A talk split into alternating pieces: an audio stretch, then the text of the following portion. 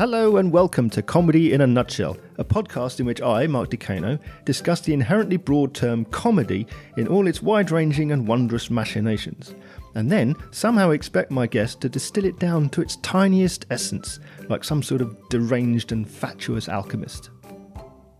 I make no apology for the number of other people's quotes in this episode, because how can I possibly describe my guest better than ukulele sex pest and human muppet? Except to say that she has absolutely smashed fringe festivals from Edinburgh to Adelaide, and online fringe magazine Gutter Culture called her latest show Daddy a feminist masterpiece. It's comedy cabaret phenomenon, Jamie Mykaela. Hello. Hello, hi. Hey, how are you going? I'm good. How have you been? You all right? Yeah, doing all right, doing all right. It's my uh, day off from work, so I'm very, very relaxed today. So, um, where does the young Jamie Mykaela get started on the road to cabaret and comedy in her life?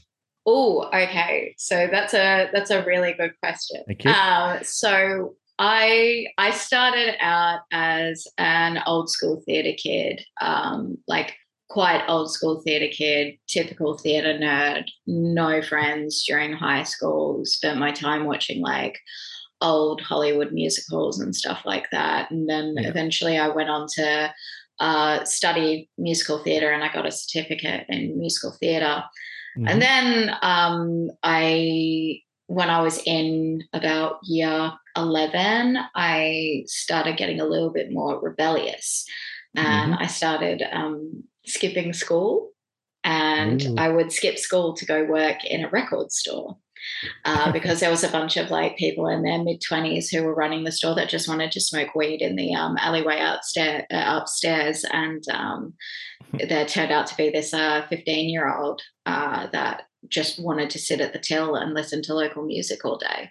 And so they were like oh we're not going to pay you but you can as long as like nobody steals shit, uh, you're all good to go. And I started sneaking into gigs and stuff like that, and um, I I was I was snuck into this one gig um, that absolutely blew my mind. I was writing a lot of folk music and stuff like that, and I was mm-hmm. performing in venues that I shouldn't have been performing in because uh, of the liquor licensing laws. But you know, that's their problem.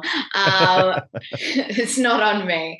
Um, and I I went to this show, and um, something changed in my brain. Uh, when I was at this show, I saw this guy who was like standing on top of a bar table, very precariously balanced, yeah. wailing a cover of David Bowie's "Oh You Pretty Things" over this kind of like, like imagine if like Chicks on Speed did an arrangement of "Oh You Pretty Things." It was like that, just pure like electro clash, like electro punk craziness, and it was like standing room only and I was standing up against this pillar watching this guy like like wail, like crooning style wail. And I was like, what is this? And it completely like something broke in my brain, like I short circuited.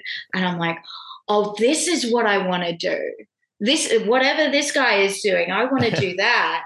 Oh, oh, this is, oh, this puts a spanner in the bloody works. Um, and I found out that this was a fundraising show for uh, this fella to go to Edinburgh Fringe. Mm-hmm. And I was like, well, what's what's he doing in Scotland? And that's how I got introduced to cabaret stuff in the kind of context that I do. I knew of it through like yeah. kind of like your Amanda Palmers and things like that, and the Dresden Dolls, who like I was obsessed with when I was going through kind of like this very weird goth phase um, where I did makeup like Siouxsie Sioux every day, but I just ended up looking like a clapped Robert Smith. It was a state. Um, it was it was bad. It was bad. I was just like, I'm part of the Bromley contingent. Uh, I, I was not. I was a kid in uh, regional Western Australia. Um, and yeah, so I did more digging and I became like basically obsessed with this guy and his music mm-hmm. and like what he was doing and his performances. And I was like, this is this this is this is the most amazing thing I've ever seen. And like yeah. he was roaming around this audience. People were terrified of him, but you you couldn't tear your eyes away, right? Like it was, it was genuinely like for my little 15 year old brain, that shit was intoxicating. I'm like, what is this like level of power that you've got? This is fantastic. I, I, yeah. I want whatever that is. Um, and um, yeah and so then i ended up discovering like a bunch of the like london cabaret crew through through him. And i discovered people like uh, tricity vogue who does tricity vogue's ukulele cabaret every month in london um, who like i've now gotten to do that gig which is amazing. Uh, people like laurie black who i've gone on tour with when she was touring in australia and i've done shows with over here now. I discovered people like marcel Lucont. I discovered people like frisky and Mannish like like all of these kind of, like Joe Black, who's now like a drag race like phenomenon. And um, I just immerse myself entirely and I'm like, oh, oh, this is a perfect combination of what I want to do. I, I want to do this. I want to be one of these guys. And it was it was a it, it, was a weird weird time and then i ended up applying to do this thing called 600 seconds which is run by the blue room theatre in perth western australia mm-hmm. and i i was in i was in year 12 and um, I was one of their youngest applicants, and I was like, I want to do. Uh, it's a selection of performances that are ten minutes long, and I was mm-hmm. like, I want to do a ten minute murder mystery comedy cabaret. they were like, sorry, what? and I'm like, did I stutter? I want to do that. and they're like, you know what? Fuck it. We're going to give you a bunch of actors from the acting school. Go nuts, go crazy. You're the director. And I was like, oh, okay. And they assign you mentors. And I was assigned, um, funnily enough, I was assigned the fella who I, I, saw at this gig that I short circuited. Um, his name's Tomás Ford. He is yep. my best friend in the whole wide world um, and was the maid of honor at my wedding. which was very confusing for a lot of people there, but it never mind that it totally makes sense. And yeah, he's ended up being like um he he started out as my mentor uh, for a fair few years and we ended up uh, like uh, we filmed a, a mini series, his mini series, uh, Tomás Ford Chase. Uh, in mm-hmm. Singapore together, we went on tour. Um, we did Edinburgh together, which was five years ago now. I'm being reminded by Facebook.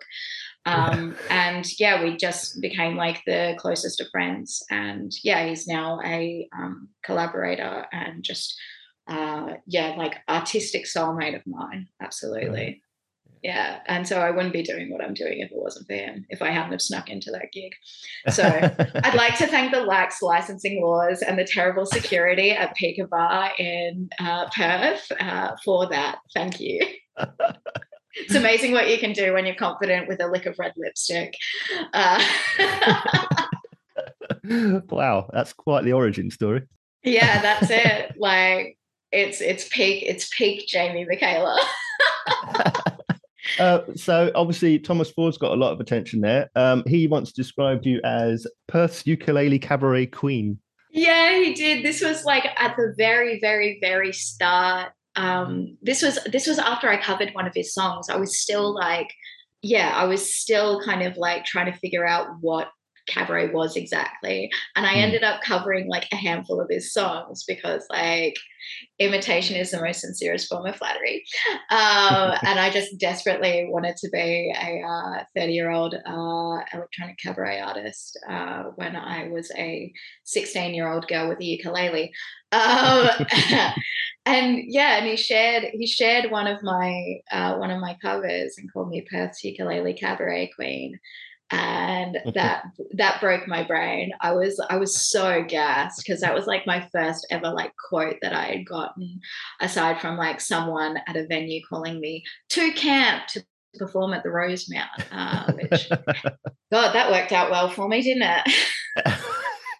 Well i mean quotes about you if you'll forgive me i've seen some interesting things. Um the, the, the phrase comedy cabaret firecracker comes up quite a lot yeah, yeah. Firecracker is uh, what a lot of press use when they don't know how to describe a brash young woman. Um, yeah. with a lot of energy. Uh, that is, um, and quirky. Uh, they quirky. love you. They love using the Q word. Yeah, yeah. I've got a great one here, which I think is from your 2018 show Napoleon Complex. Um, and the quote is uh, a firecracker with an overinflated ego and a hard earned imposter syndrome colliding in a hot mess of costume changes, ukulele strings, songs, stories, and ping pong. Yes. There's quite a lot going on there. yeah, that show was chaos. Uh, Napoleon Complex. That was my second show, and yeah, I um, I had a, uh, I had a, I used to do a comedy burlesque routine um, to there's a song that's like quite iconic in Australia called Just a Song About Ping Pong by a band called Operator Please. It was released in like around about like 2008 or something like that. And this is really, really fast paced, very kind of like punky track that's about two minutes long. And the refrain is, it's just a song, it's just a song, it's just a song about ping pong. And then it goes kind of nuts on the guitars and drums and stuff like that. And I had a comedy burlesque routine with the um the the intro of it was done by Josh Glance. Um, and it was him in like his best like transatlantic accent uh being like and here we have the world's like top table tennis champion jamie Mykaela. And what i would do is i would give the audience i had 700 ping pong balls in like little dustbins and i would give them to the audience. And i would come on stage in like this little kind of like ridiculous athletic outfit and i would start doing stretches. And when it kicked in people would throw ping pong balls at me and I would try and hit them. And I, I'm completely unquote. I am not an athletic person whatsoever. Um, so I would try and hit them, but also be manically trying to take my clothes off. And I put it together because I wanted to create the most unsexy burlesque routine you had ever seen in my life. And like, and I would like run into the crowd because I, I, I didn't have like a burlesque costume that was like easy release, kind of like designed to be taken off. I had like right. Like a Bond sports bra that was two sizes too small, and so I would have to run into the crowd and ask someone to help me take it off. And like I would never have like tassely pasties. I would have like just like electrical tape across my nipples, which I would have to take off at the end uh, to much pain. Uh, and and so that was the way that I finished Napoleon Complex when I was in Adelaide doing Adelaide Fringe. And so after the show, it would be me, tits out, like in these little booty shorts. just trying to pick up ping pong balls in the 15 minute changeover while audience members are like trying to come up to me being like that was such a great show and i'm like just on the ground like topless just trying to like look after ping pong balls, trying to get them into a suitcase so I can piss off and go to my next spot. it was sheer chaos. That show it was a night it was nightmarish. And it was like this ping pong routine was after like this like uh like good 10 minutes of the show that was like a very deep and emotional like kind of like chat about being a young woman in the arts and talking about feminism and harassment and stuff like that. And then i'm like i'm gonna get my tits out and you're gonna throw things at me. Like welcome to fringe baby. Wow. My god. What a story that's got to be a million miles from what you expected when you took your ukulele to the to a fringe show. So, oh, this is my first time, and but I reckon in a few years I'll probably be scrabbling around on the floor half naked for ping pong balls. Yeah, yeah, yeah. that was pretty much it. Like constantly, yeah. like just refusing to get a pair of like safety knickers that fit me. So I'd end up accidentally just like flashing my cooch to like an entire audience just with a ping pong paddle in front, just being like, oh hmm. boy. I need everyone to leave. We don't have the liquor licensing for coochie. Come on, get out, get out, get out. I need to clean up ping pong balls. Get out. Yeah, don't worry. I'm quirky. I'm a firecracker. It's fine. I'm, I'm, I'm fine. I'm fine. This is a little cabaret, but also like get out. I'm legally in trouble.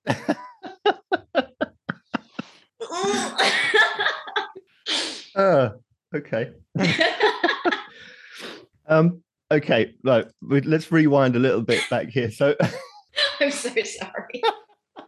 um, so, what seems like about an hour and a half ago, you were talking about musical theatre. Yeah. so, why not the the full training in classic mainstream musical theatre? Why the cabaret detour? I got really bored of doing other people's stuff It was boring. I was doing like a lot of theater stuff and like I was doing plays and musicals and things like that. And like I love it, but like the thing is it's short lived for like five nights when you're doing it kind of like Yeah. like back then, like at a lower level. Like Yeah. it's really short lived and I hated that.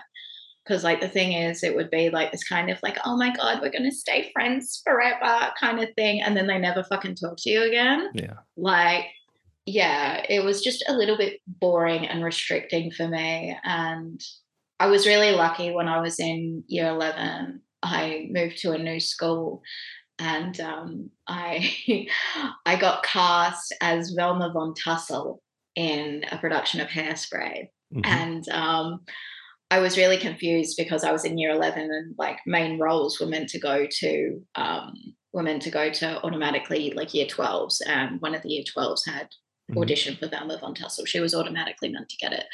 Luckily, she was someone that I absolutely fucking hated. So I was super stoked. Um, but I was I I asked I asked my drama teacher, who was also my English and uh, media teacher because I did filmmaking Mhm. um, and he he knew like the level of kind of like nonsense. There was an understanding there of each other that I was a pain in the ass, and I would turn every essay into uh, a whinge about like how it doesn't pass the Bechdel test and things like that. There was an understanding there, and we were very honest with each other. And I was just like, "Sir, like why why did you?" Why did I get cast as Velma, who was meant to be like this, like very tall, kind of Debbie Harry kind of character? And he's like, Well, honestly, Jamie, it's because you're a little bit of a bitch. and I was like, Listen, that's fair. I'll take it. All right, cool. And that like that was really great. And I basically was given free reign on this character who, like in in the musical, is like horrific. She is just the worst human, super racist, like the the misogyny is off the charts, the the delightful fat shaming and things like that. Mm. Um, and I was basically given free reign with this character, and I was like, shit, I want more of this. Like I I like whatever this is, like I want more of it. Like being given that free reign was like a blessing and a curse. Because the blessing was like I was like, oh yeah, yeah, yeah, this is this is right up my street. The curse was musicals don't usually provide that. and it's meant to be done a certain way unless you're working with like a hippy dippy director who wants to do a new agey version of something where it's got a completely different meaning and stuff like that, which is uh, few and far between. So I really enjoy doing musicals, but like they're not for me anymore. Like I love going to them, don't get me wrong. And Mhm. I really admire like the work, like front of house, back of house that goes into it and how it is like this uh, well oiled machine right. like I really, really admire that. Like my heart flutters at a good like ensemble tap solo. My my mind just like I'm eight years old again watching What a Way to Go. and I'm like, this is the greatest thing I've ever seen in my life. Um, same thing with like magic as well. I'm just like, this is the coolest. Um, but yeah, it's just it's just not for me to do anymore right. like and so cabaret kind of gives me the freedom to kind of do what i feel and if i do want or choose to get direction i can Yeah. but like if i don't want to i don't have to and that's a that's the perks of being like a self produced and self directed artist Right. is that like i can reach out if i need that kind of like guidance Right. yeah What appeals to you more? Is it the solo, being a solo act on stage, or is it the collaboration that you talked about there? I I would say just like being a solo act and having that kind of like representation of myself and like being like this look upon my works ye mighty and despair kind of thing. Like all of this all of what you see that is me.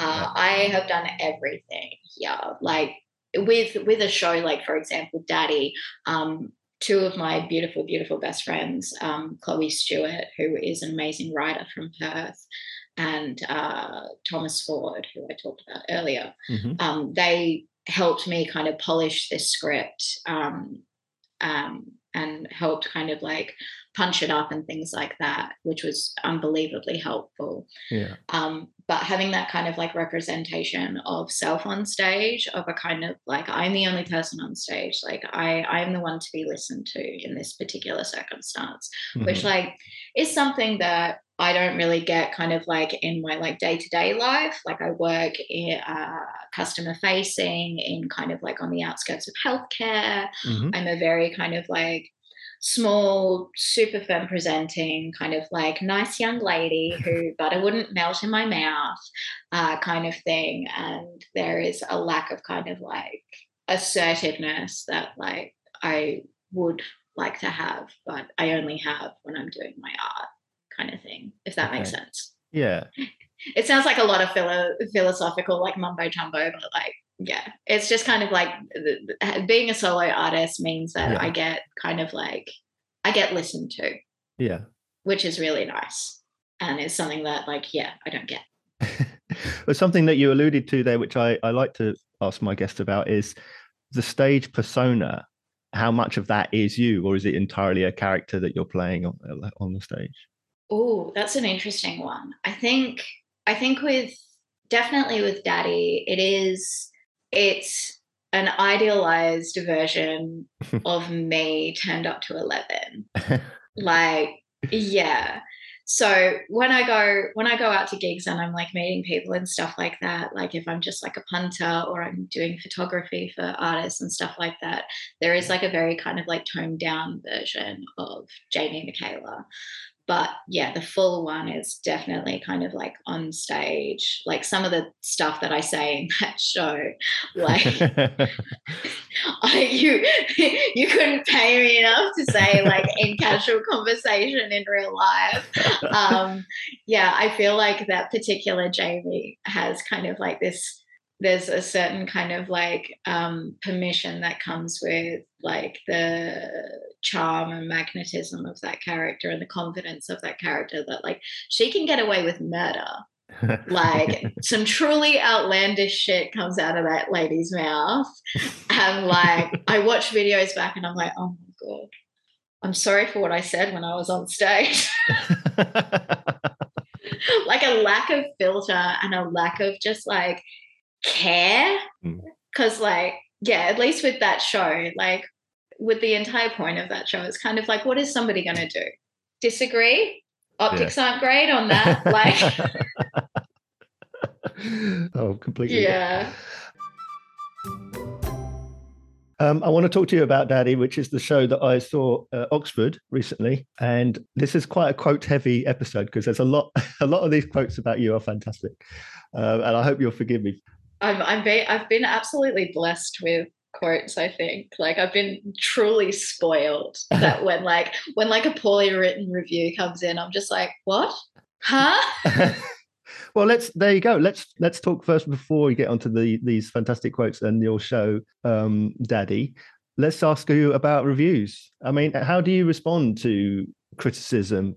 I with with a show like daddy and oh my god this feels this feels like i'm sucking myself off here i'm so sorry um, i haven't received a, a, review for any of my shows that's been under four stars ever yeah. i have so many google alerts on my name and every variation of my name just at the off chance that i've missed one I've not yet missed one. The one piece of criticism I've gotten for a show like Daddy, uh, for specifically for Daddy, sorry, um, was uh, a remark that I make about a song that John Lennon wrote. And this particular piece of uh, criticism was I. I think Jamie missed the mark here. This song is the song of an emancipator, not a slaver.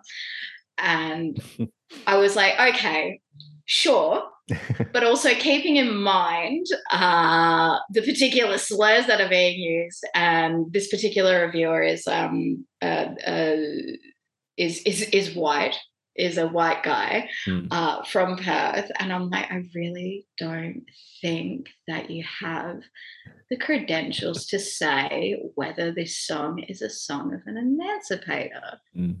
Um, and like that was that was the one piece of criticism I've gotten for this show, which is nuts.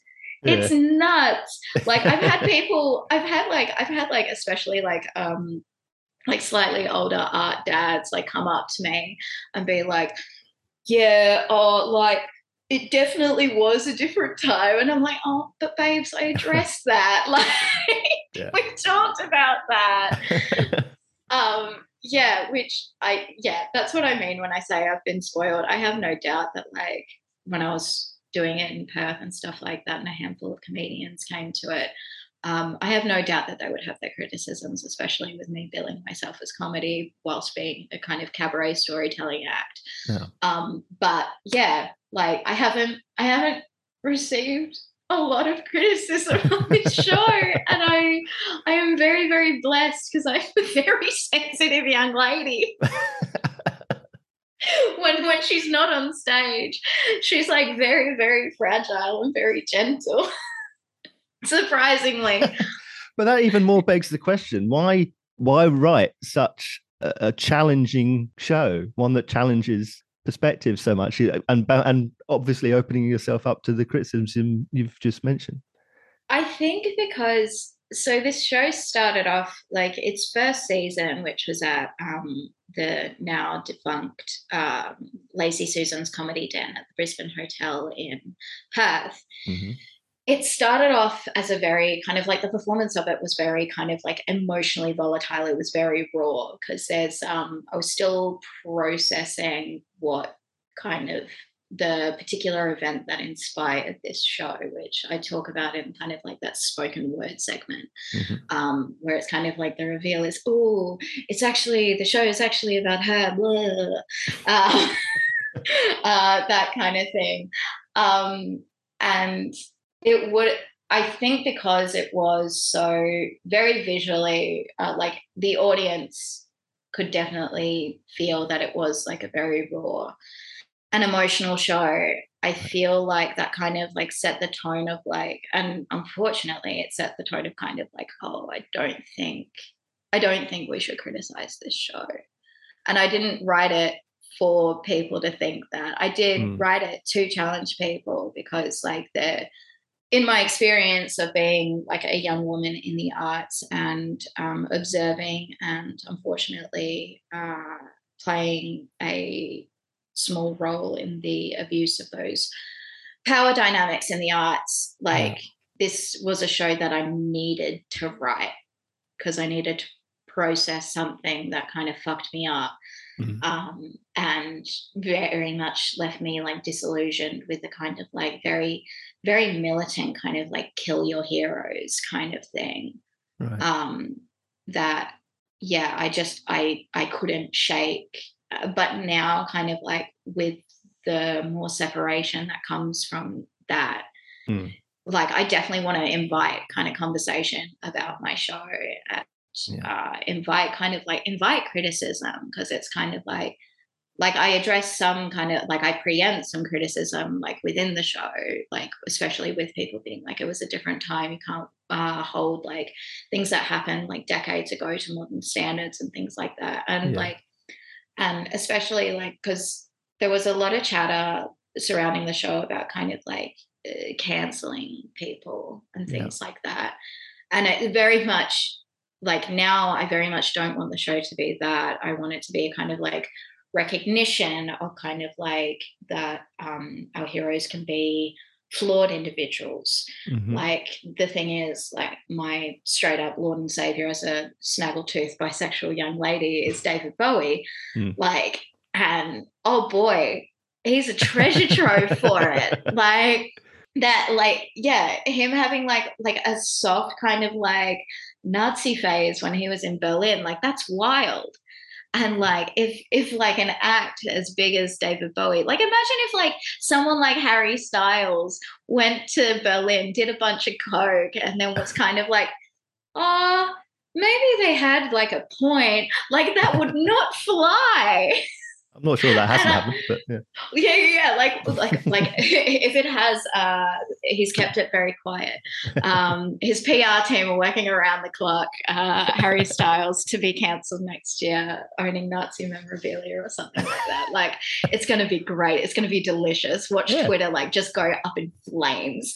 Oh yeah, It's going to be. Oh, that's going to be a treat. Can't wait to write a show about that.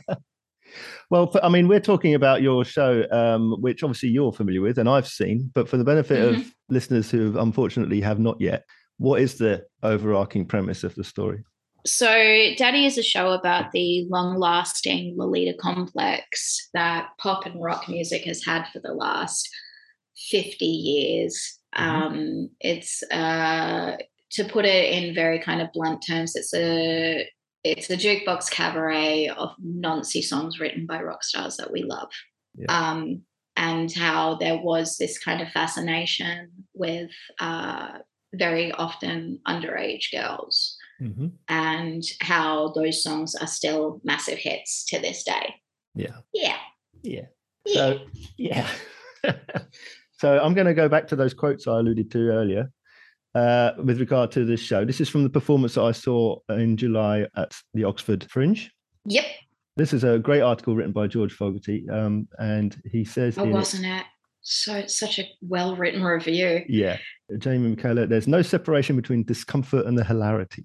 I really Yeah. think that's a wonderful line because I, I think that sums it up for me because the sounds of the gasps and intakes of breath Yeah. followed by the the un- you know the nervous laughter rippling around the room It was quite the contrast. Is that what you Yeah. anticipated?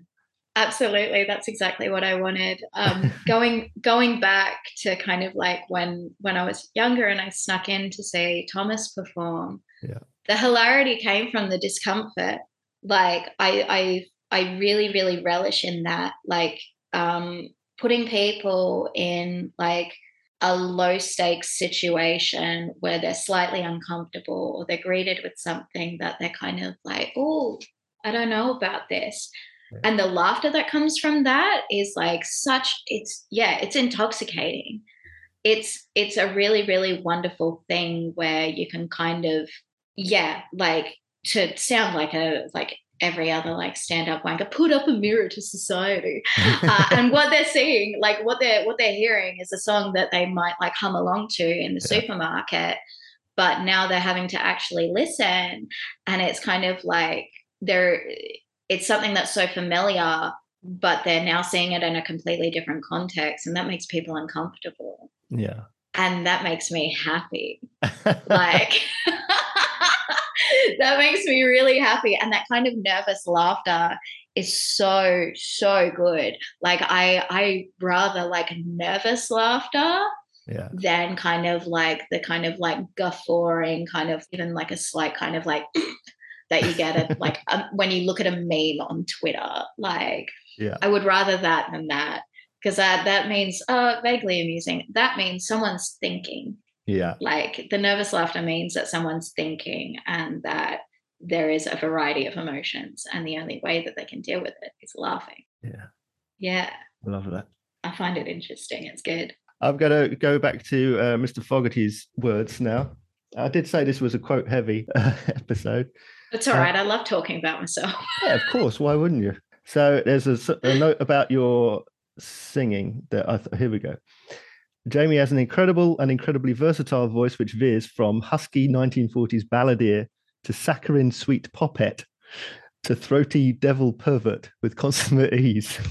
the greatest quote i've ever gotten on my voice like that that hit the nail on the head that like the day that I got that, the day that that review came out, it was my second wedding anniversary. And I was Wow. about to go in to go get a Thai massage. And I was just buzzing, knowing that, like, when I got home and I got on my computer, that was going in every single press kit for every single show I've done. Like, oh, mwah, thank you, George. Like, I'm like, yeah, really hit the nail on the head with that one. Yeah, throaty devil pervert. That's bang on, lad. Like, absolutely bang on. Because I know exactly what he's referring to in that Yeah. show. And I'm Yeah. like, it's good. Mm, yes. but yeah, like also just like the husky 1940s balladeer, like Yeah. just scratches that little like theater kid itch that's in the back of my head. And Yeah. like and like especially now that like I'm I'm at the moment I'm listening to a lot of like early like 1950s uh like rhythm and blues and stuff like that. And I'm like, oh, thank you.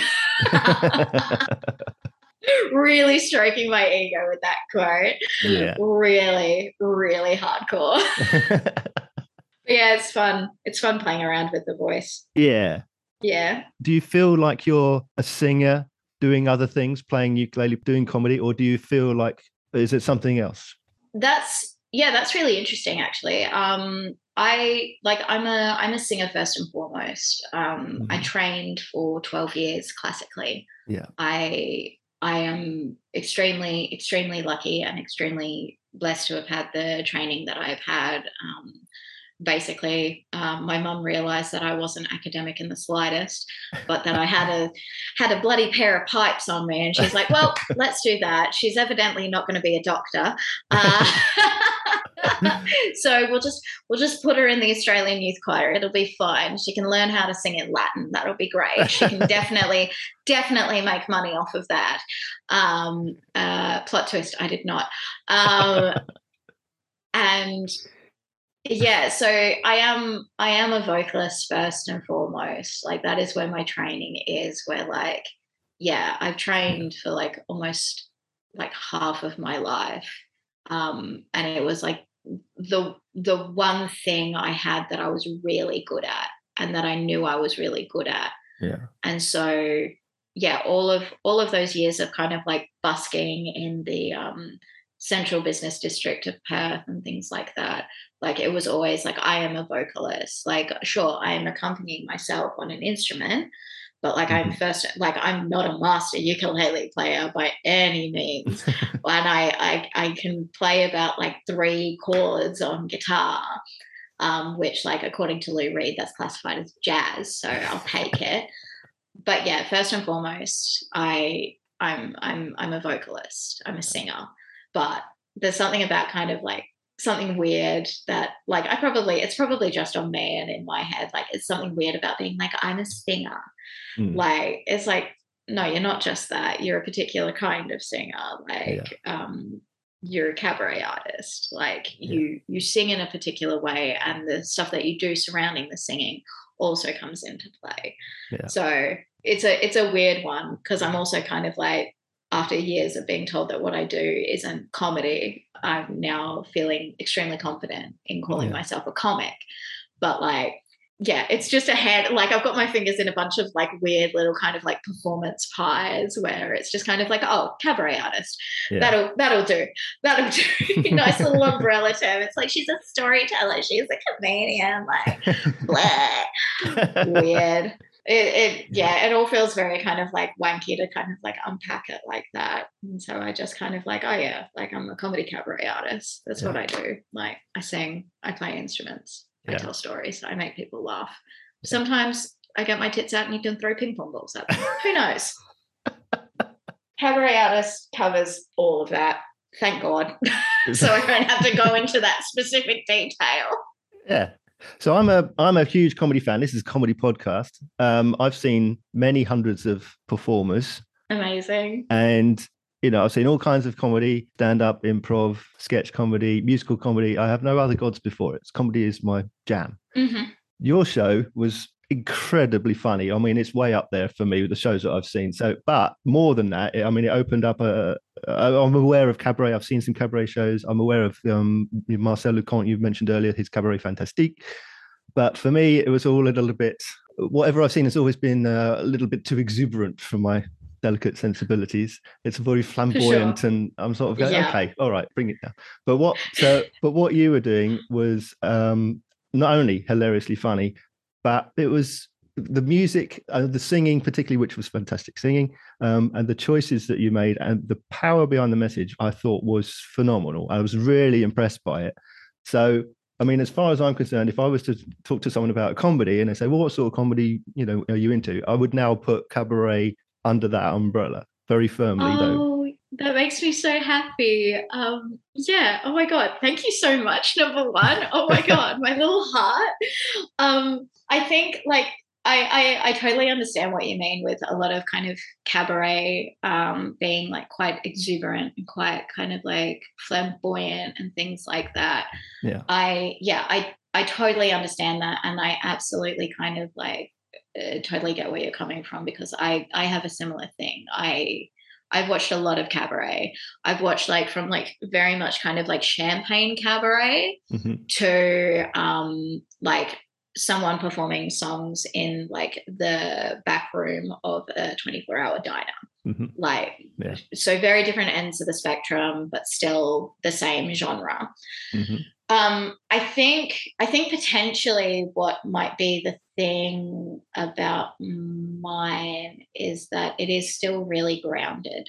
I don't have like a huge budget. I'm still like very much kind of like self-producing on a shoestring and things yeah. like that i i'm not here to present glitters and sequins and kind of spectacle there i love spectacle though like i love going to see spectacle mm-hmm. and there's like a few a few acts that like kind of combine the very much kind of like grounded kind of thing with the kind of glitter and sequins and one that definitely comes to mind um, who I, I adore to the ends of the earth and will forever be an absolute awe of is Reuben Kaye, who is this like seven foot, still wearing like a beautiful high Cuban heel uh, gender mess that is like like a terrifying like nightmare timeline Elton John with like just a taste for blood. Like you you watch you watch him and you are you don't know whether he's going to fight you or fuck you. And it is a joy every time. And like yeah he's currently up in edinburgh absolutely smashing it. Um and he's he's an australian lad as well. He's from melbourne i mm-hmm. believe. And um like yeah there is definitely that kind of like uh very much punk sensibilities combined with like um, higher budget and uh, just a bananas like like everyone everyone loves a man in a false lash up in Edinburgh. they go crazy for that shit, and I they eat it up. They're like, hell yeah, this person is terrifying, and they're wearing massive lashes. Beautiful, we'll take it.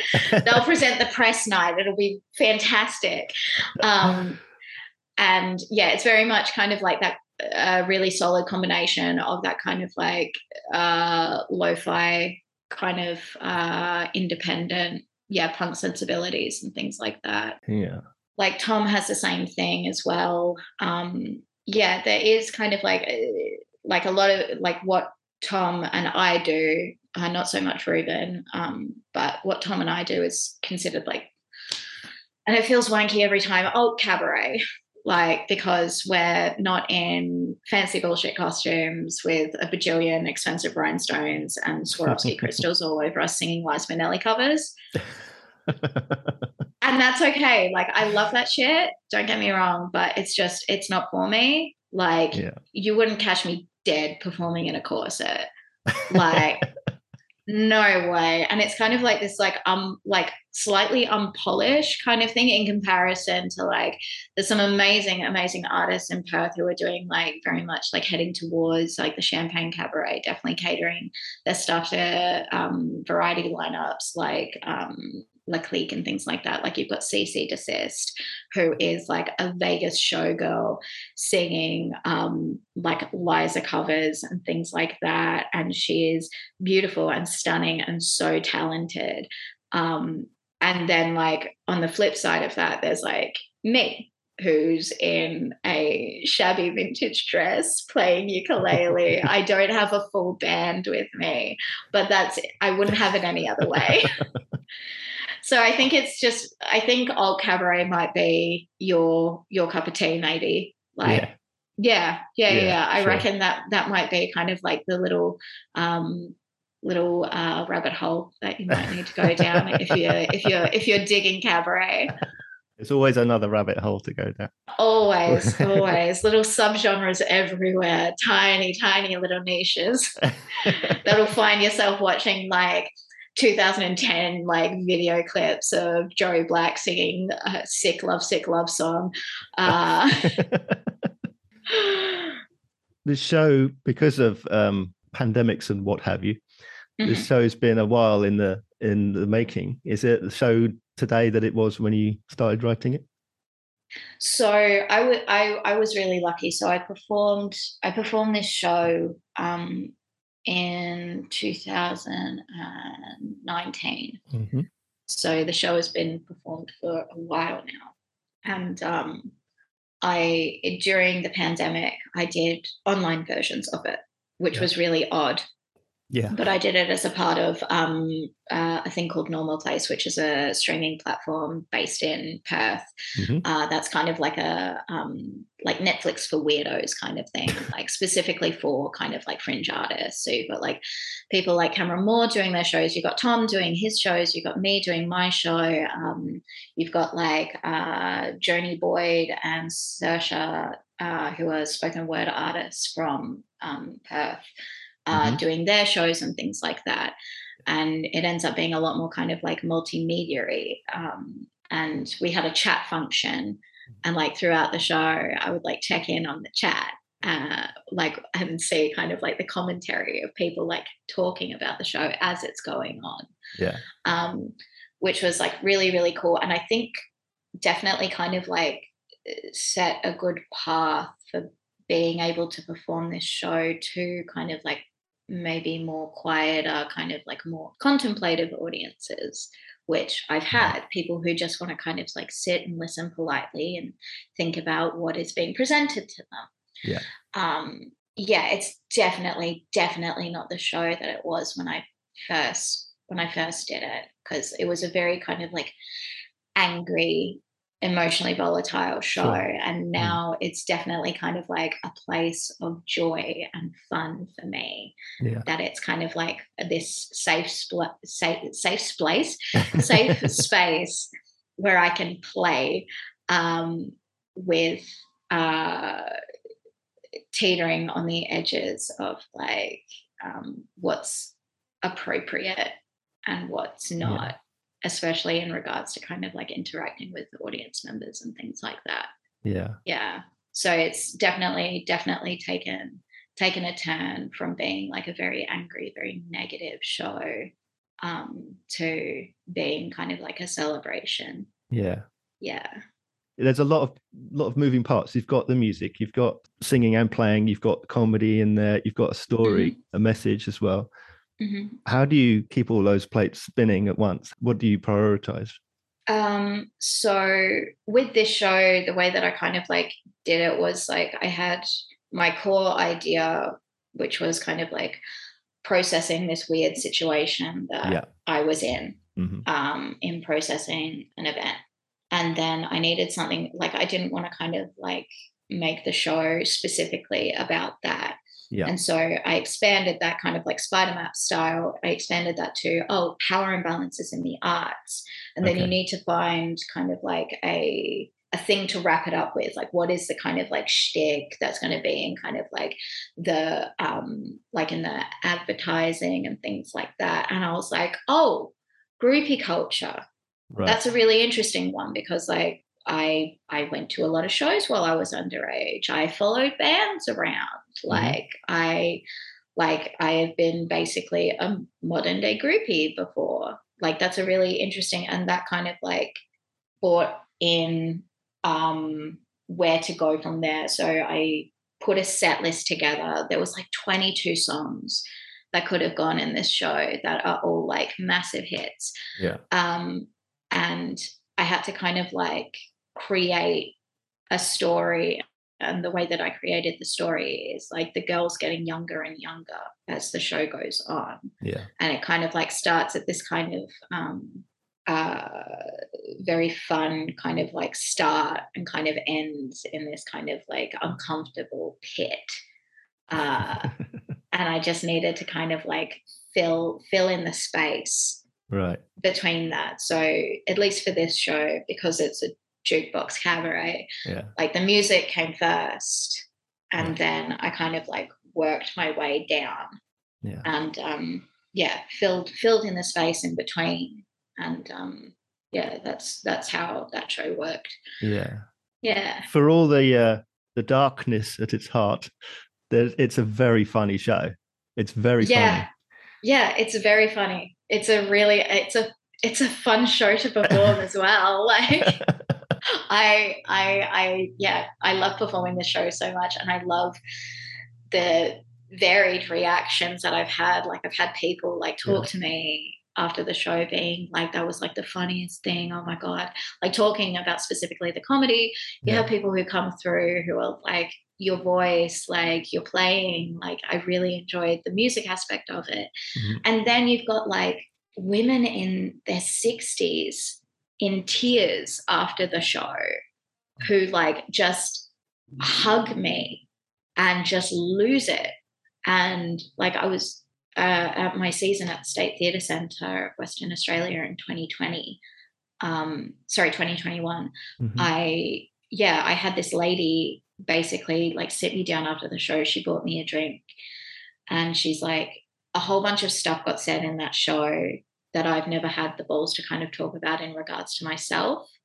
And like this was a lady who was like tearing up in a very big way and had been crying like towards the end of the show yeah. and she's like you are providing a voice to a generation of now women who were once girls who experienced things not far from what you're talking about in this show and like that was that was really full on for me i was like Yeah. whoa oh boy this is this Yeah. is a lot um and then you'll have someone being like yeah those those uh, those nonce jokes were hilarious eh? like as the next person and i'm like wow this is That's pendulum someone- swing. So yeah yeah, yeah and then like some like like old fella being like yeah i'm still gonna listen to the beatles though and i'm like sick so am i dude like right on. You're just never going to be able to listen to rubber soul all the way through without thinking of me. Like enjoy that. Or like my my dad he came to my show and afterwards he's just like that was a really important show sweetheart. I'm very proud of you and you know that i love you. However stray cat blues used to be my favorite rolling stones song and i'm like well that's for you to unpack dad. Yeah. oh boy so it would be remiss of me not to be talking to uh, a young woman on the comedy slash cabaret circuit and not mention gender politics. So, Oh, yeah god Yeah. it's exhausting isn't it well, I'm very much on the outside, but yes, it feels Uh, exhausting from my perspective. one thing that I will say about kind of gender politics, and like I just want to briefly acknowledge Matthew Trudorn, who single handedly put together um, Oxford Comedy Festival, which I was Mhm. lucky enough to perform in. Yeah. Holy hell, that is what a comedy festival should look like. Like, that is what a comedy festival should look like like it was baffling to me so living living in perth i and like occasionally touring around australia i i hadn't seen a festival that looked like that where there was like practically like equal representation when it came to like gender and uh, like um, like diversity uh, and uh, representation of underrepresented voices in Mhm. comedy and things like that. Yeah. There was practically none of that in in specifically in Perth, and I will like I will dunk on Perth a little bit for this Sure. because like I grew up there and you know I cut my teeth there Yeah. and I know um and it was just it was amazing like scrolling through that website and looking at the names it was such a delight to be a part of a lineup like that and I was like wow like this is this is what this is what we can do this is exactly what we can do Yeah. the voices are there it's just they need to be amplified. Like like it was genuinely groundbreaking. And i've like i forwarded the uh the lineup for oxford comedy festival to a handful of bookers in wa and i'm like fellas step your colloquial pussy up. Like like with all due respect like this is what festivals should look like. If like if if you're whinging about kind of like there are no women in comedy, there are no female comedians that I can book, it's like okay, you're not asking the bigger question here, babes. You're not asking the question as to why. Mm. Like I have a handful of friends who have stepped away from comedy purely for the sake of like their own goddamn mental health, and I'm like, you, you're not focusing on the bigger picture here, guys. You, you've got a small town attitude. Yeah. And if, like, if Oxford, which is like, in comparison to like the UK, it's got big small town vibes. Like, it reminds me a lot of like Adelaide. If Oxford can Hmm. put a lineup like that together, what fucking excuse does Australia have? Absolutely none. Do your research. Look harder. Look harder. Because the art is there. It's just not Yeah. being like sought out and it's not being given the same opportunities that other art might get. yeah. Like baffling, baffling stuff. Sorry, that's my rant about Perth. yeah, Uh, go for it. I mean, I was going to, I was going to ask how you feel uh, approaches to women or to diversity in general, or, or you know, non, uh, non-binary or whatever you want to call the the broadness of of humanity. If the Mm. approaches have been different over time, but I think it sounds like it's different over continents. Exactly. That's exactly it. Like, I have been lucky, and maybe it's because I'm just going to the right comedy rooms and hanging out with the right people. I have not seen one like edgy cunt at an open mic yet when you would get at least three every night in Perth. And I'm like, wow, this is wild. It just shows kind of like, like just the differences between the scene and things like that and how kind of like very much um bigoted content just Yeah. kind of gets shut down here it's Yeah. it's it's it's a treat it's a fucking treat i'll tell you that much like it's delightful like the fact that i can go to an open mic night and just not be exhausted by like the absolute audacity and fuckery of like an open micer for five minutes i'm like oh wow i've left an open mic night feeling good yeah. amazing. I love that, Jamie. How can we how can we find out about you, what you're doing, where you're going to be playing? Um, I'm mostly active on uh, on the socials, so you can find me at Jamie Mykaela on basically everything. So Facebook.com forward slash Jamie Mykaela, uh, Instagram I'm just at Jamie Mykaela, and Twitter I am at Jamie Mykaela. I'll put links to those in the show notes as well. Let's conclude our, our interview today with um, Jamie. Can you sum up comedy in a nutshell? Oh, oh, oh, that's a good, that's a really good question. Um, I base my entire podcast around it. That's such a good question.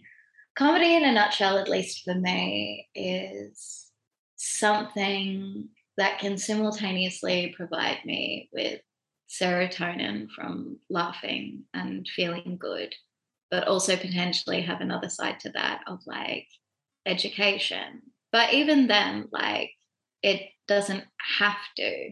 I think it's something that just provides me serotonin and amusement because like you can have a show like mine which is funny and educational but you can also have um, a show like uh, gary starr saves theatre uh, which is just pure silliness and joy so i think i think comedy is simultaneous with joy for me Yeah, yeah beautiful.